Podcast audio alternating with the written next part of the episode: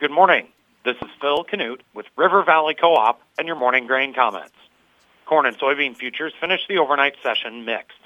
December corn was off a half of a penny, settling at 474 and three quarters. November soybeans were up six and a half cents, settling at $13 and a quarter. In the outside markets, as of 7:40 a.m., the U.S. dollar index is up 90 points, trading at 105.448. November crude oil is up a dollar and six cents, trading at $90.69 a barrel. Precious metals are all higher. Industrial metals are lower, except copper. The electronic mini Dow Jones is up 65 points, trading at 34,402. Trading volume was light to moderate overnight, with soybeans once again the volume leader. Soybean futures attempted a feeble recovery after yesterday's technical meltdown. However, there is no help out there from the demand standpoint to justify a meaningful rally, and the destruction done to the charts, yesterday will be hard to overcome. Although the final national average soybean yield figure remains a giant question mark and this uncertainty is supportive, traders are more focused on the dismal demand picture. Plentiful Brazilian supplies still available to the world market at a discount to the U.S., and Mississippi River logistical issues are really hurting the U.S. soybean export program. This was evident in yesterday morning's export sales report. Weekly soybean sales bookings failed to meet even the very lowest of trade estimates. Current export sales are running well behind the pace projected by USDA.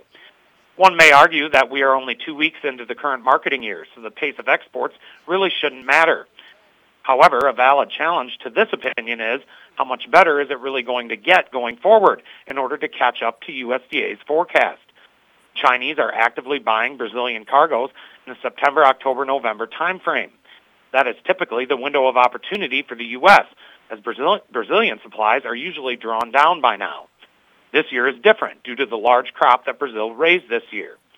That leaves the U.S. with a tiny December-January export window before new crop South American supplies are available. Essentially, the sweet spot for U.S. soybean exports has shrunk from five months to maybe two, even perhaps less. Yesterday, the fund sold 6,000 contracts of corn, sold 12,000 contracts of soybeans, and sold 7,000 contracts of wheat. They are now estimated to be net short 144,160 contracts of corn net long 43,475 contracts of soybeans, and net short 94,230 contracts of wheat. This afternoon, CFTC Commitment of Traders report will show actual managed money positions as of Tuesday. From a chart perspective, December corn finds initial support at yes- yesterday's low, 474, followed by the two-year contract low charted on Tuesday, 467 and three quarters. Initial resistance is at 483, the high for the week charted on Wednesday, followed by 486 and three quarters, the double high from last Monday and Tuesday, and then 490 and a quarter, the three-week high charted on September 6th. November soybeans charted fresh six-week lows both yesterday and overnight.